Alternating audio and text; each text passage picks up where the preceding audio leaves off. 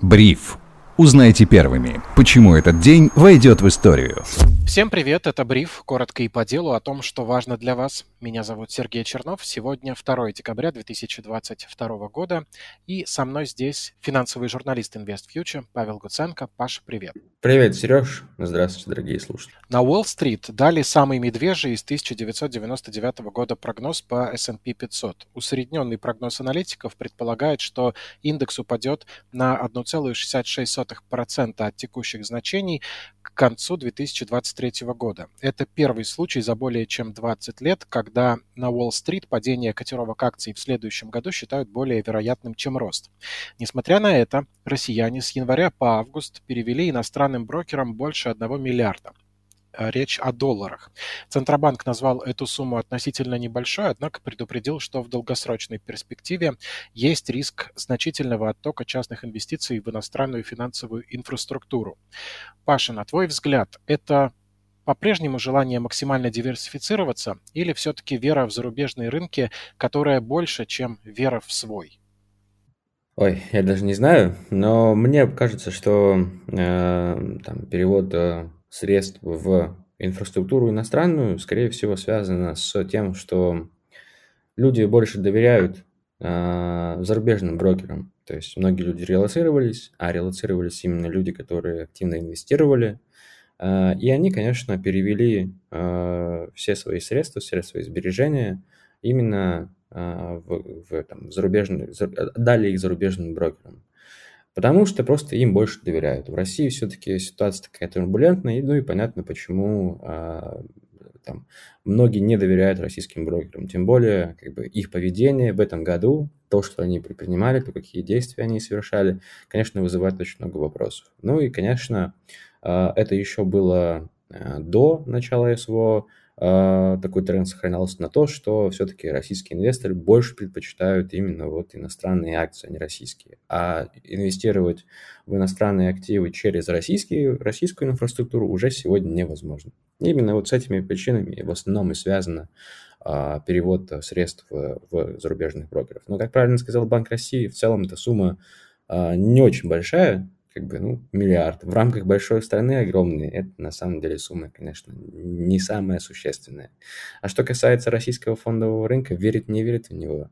Ну, вот я лично не знаю, я не особо верю в российский фондовый рынок. Да, там есть интересные компании, но в данный момент времени я бы, а, лично я, я бы туда инвестировать сейчас не стал, потому что слишком много для меня рисков и слишком много того, что я не могу предсказать вообще никак. Понятна твоя позиция, спасибо. Вопрос к слушателям.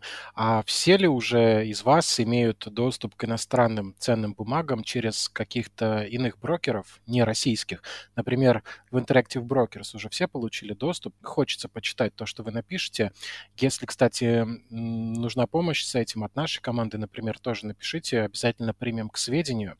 И э, в завершении этого блока еще хочется отметить, что главный стратег по глобальным рынкам банк банка JP Morgan Chase Марка Колонович полагает, что инвесторам пора перестать покупать акции на спаде, так как последствия повышения ставок ФРС США скоро ударят по экономике, доходам компании и стоимости ценных бумаг, что грозит нам колоссальным падением до конца первого квартала 2023 года.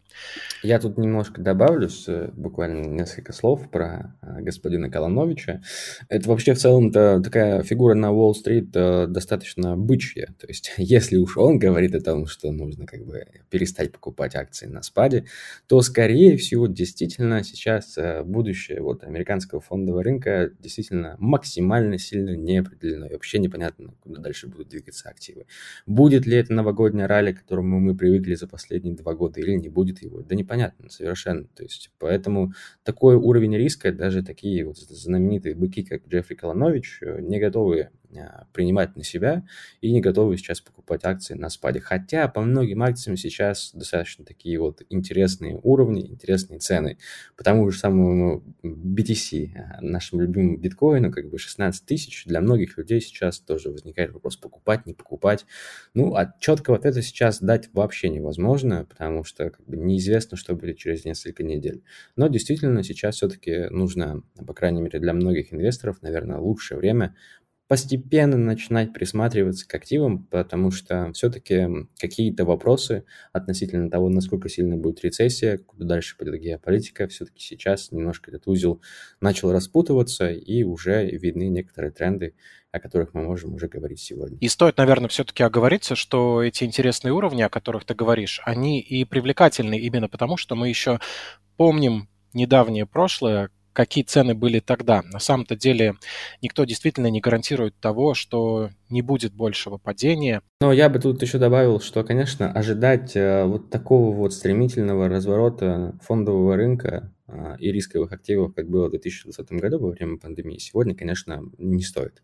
То есть э, сразу установку себе в голове делайте, если вы покупаете активы, что вам придется подождать достаточно долгое время. Это может растянуться на года восстановления фондового рынка, потому что все-таки ситуация с кризисом сегодня а, более такая серьезная и глубокая, чем это было в 2020 году. То есть залить день, деньгами экономику, как это сделал ФРС, ЕЦБ и там, Банк Японии в 2020 году. Сегодня сегодня не получится. То есть такой вариант мы уже не рассматриваем. Поэтому вряд ли мы получим те самые темпы роста, S&P 500 или там российского фондового рынка, который мы видели там два года назад, потому что а, просто денег нет, и эти деньги вливать сегодня никто не будет. Ты говоришь о том, что нужно быть готовым подождать, и мне кажется, что здесь речь вполне себе может идти для некоторых людей о том, чтобы подождать до самой пенсии, но это тоже, кстати, неплохая причина для того, чтобы, наконец, открыть индивидуальный инвестиционный счет или хотя бы брокерский. До пенсии, мне кажется, ждать, конечно, сейчас не стоит, потому что, например, мое поколение лучше сейчас уже начинать инвестировать, адресирует моему поколению, то есть людям,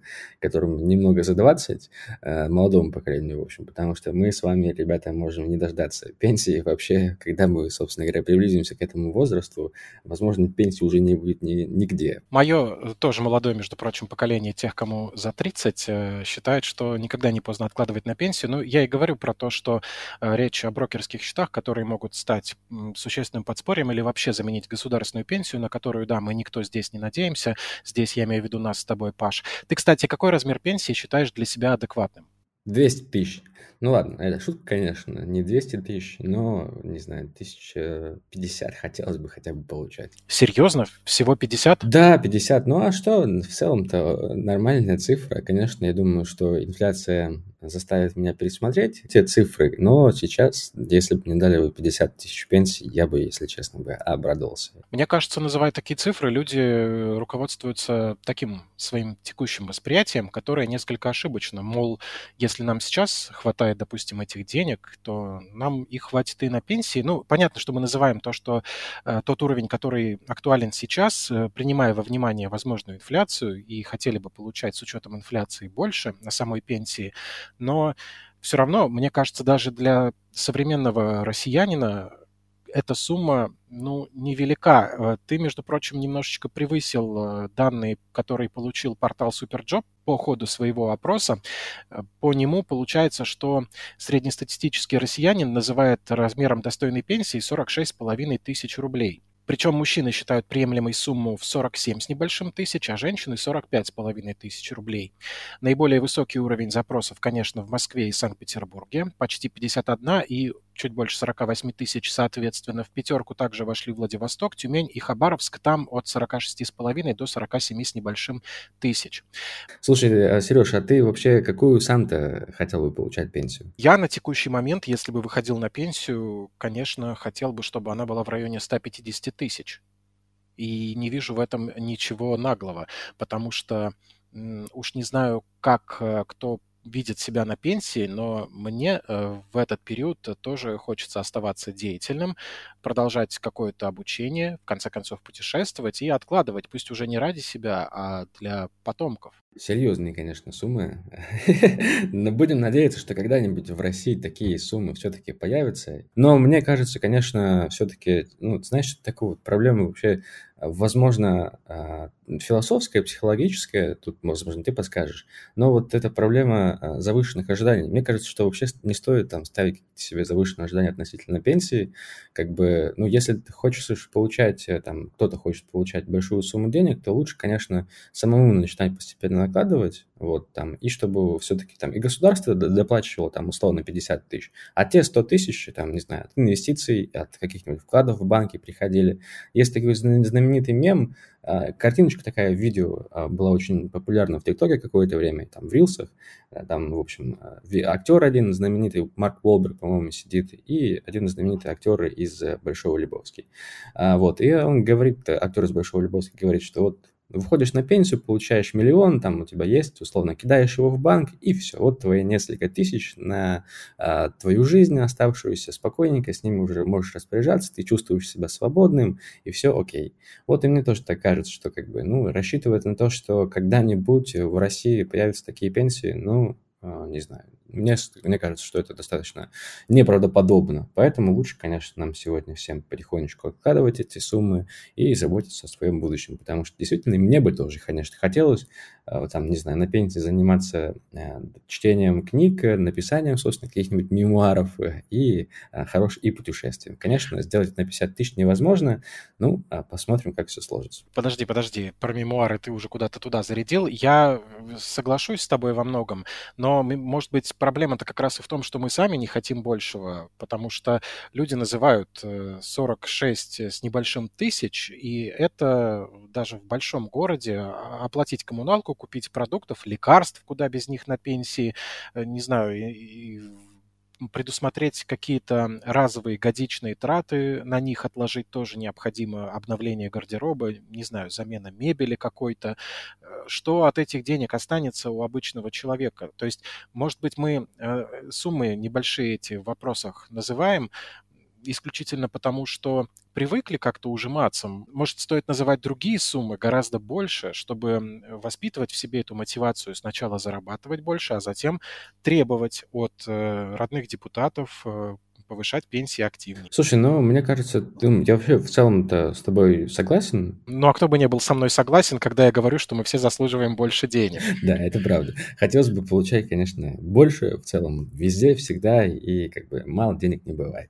Вот. Но мне кажется, что в целом такой вот запрос по пенсиям, он во многом коррелирует э, с тем, какая экономическая обстановка вообще в России. То есть сегодня и те пенсии, которые сейчас есть. То есть давай будем честными, по сравнению с теми пенсиями, которые сейчас в России наблюдаются, 50 э, тысяч – это уже вообще просто заоблачная пенсия. Поэтому, собственно, я думаю, что поэтому люди и э, называют именно такую цифру 50 тысяч рублей для себя наиболее приемлемый. То есть, э, если в дальнейшем мы увидим какой-то рост э, пенсий начисленных, то я думаю, что и ожидания тоже будут постепенно расти. То есть, если российская экономика начнет восстанавливаться, то и э, россияне захотят больше все-таки себе, э, большую пенсию получать. С этим согласен, но одновременно мне нравится и эта твоя мысль, что люди действительно сейчас думают, что хорошая пенсия – это 16 тысяч, 20 тысяч, например, и почему бы не пожелать себе побольше, аж 40, аж 46.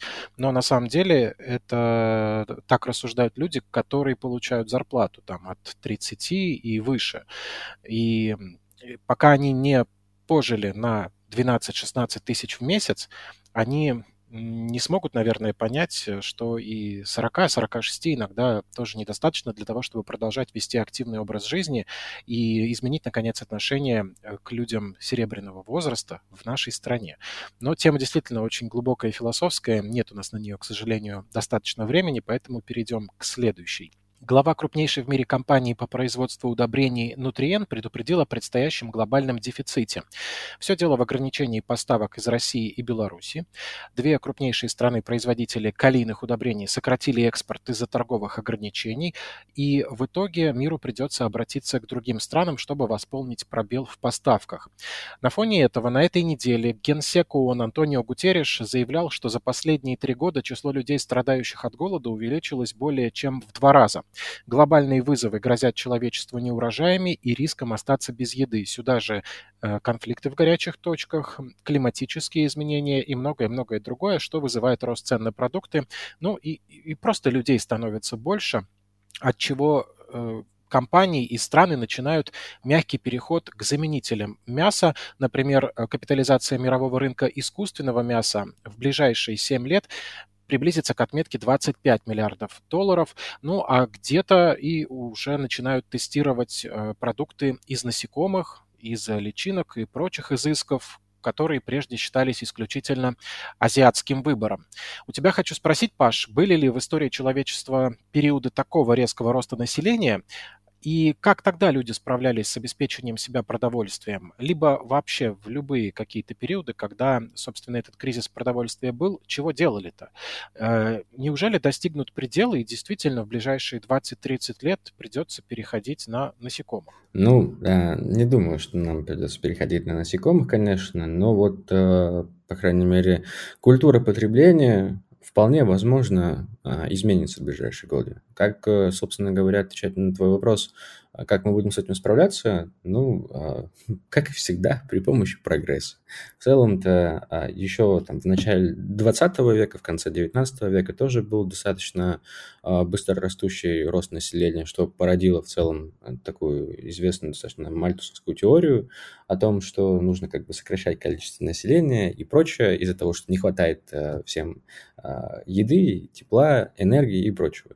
Но мир справился с этим благодаря тому, что мы постепенно развивались, технологии развивались, э, развивался прогресс. И сейчас э, формула та же самая. То есть будем идти постепенно, шагать по пути прогресса, развития. Он, этот процесс никогда не остановится. Были и более темные времена, чем сейчас, но всегда люди находили а, путь для развития и дальнейшего прогресса. То есть это в целом так просто жизнь устроена, так мир существует. А, но что касается сегодняшних проблем, то уже сейчас есть стартапы, которые позволяют получать огромное количество там, урожайности с достаточно небольшого количества земли, но используют там особые какие-то гибридные, а, так сказать, добавки, которые позволяют вот землю максимально, а, так сказать, продуктивно использовать и получать э, гораздо больше, кратно больше урожая, чем использовать, использовали бы землю а, обычную, да, как бы под солнышком, под э, дождем и прочее. Как бы сейчас уже есть такие технологии, просто их нужно масштабировать, их нужно улучшать, потому что в основном такие вот стартапы, их на самом деле немало, если погрузиться в эту тему, а, таких технологий, такие технологии точно есть, их достаточно много, а, но они все, у них большая проблема в том, что они все используют электроэнергию для того, чтобы вот отапливать теплицы, для того, чтобы производить удобрения. Для всего нужна энергия. А сейчас, конечно, энергия очень дорогая и, так сказать, дефицитная. Мы сейчас, собственно говоря, находимся в состоянии энергетического кризиса. Поэтому, конечно, первоочередная проблема, которую нужно решить, это вот справиться с энергетическим кризисом. Справиться с ним без э, урегулирования конфликтов и без какого-то компромисса между Россией и э, США или другими западными странами, Европы, конечно, решить эти вопросы будет э, невозможно, потому что Россия, это, конечно, остается и будет в ближайшие, по крайней мере, 10 лет основным источником энергии для всего мира. Энергия – это, конечно, первоочередной ресурс, который необходим для того, чтобы и прогресс а, дальше двигался, и чтобы в целом экономика жила.